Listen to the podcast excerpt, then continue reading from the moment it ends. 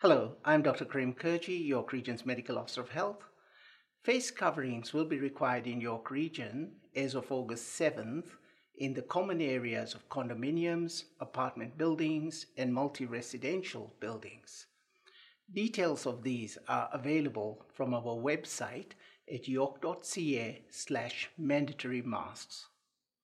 The province has also amended its regulations to require patrons attending bars and restaurants to have their contact information taken for the purpose of contact tracing.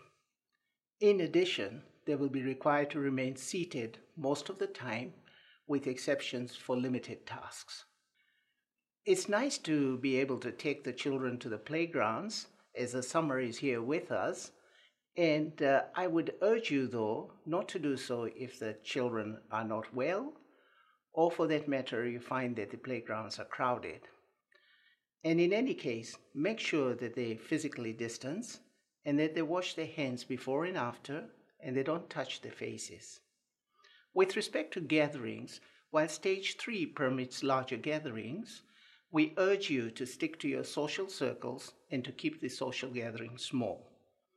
It's important as we navigate stage 3 that we understand that COVID 19 is still around and given the greater human interactions is more likely to spread.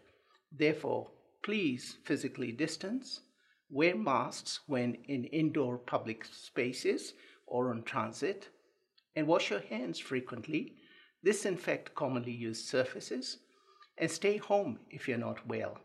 And remember, there is COVID 19 testing available through the three assessment centers at the three hospitals, and they are open seven days a week.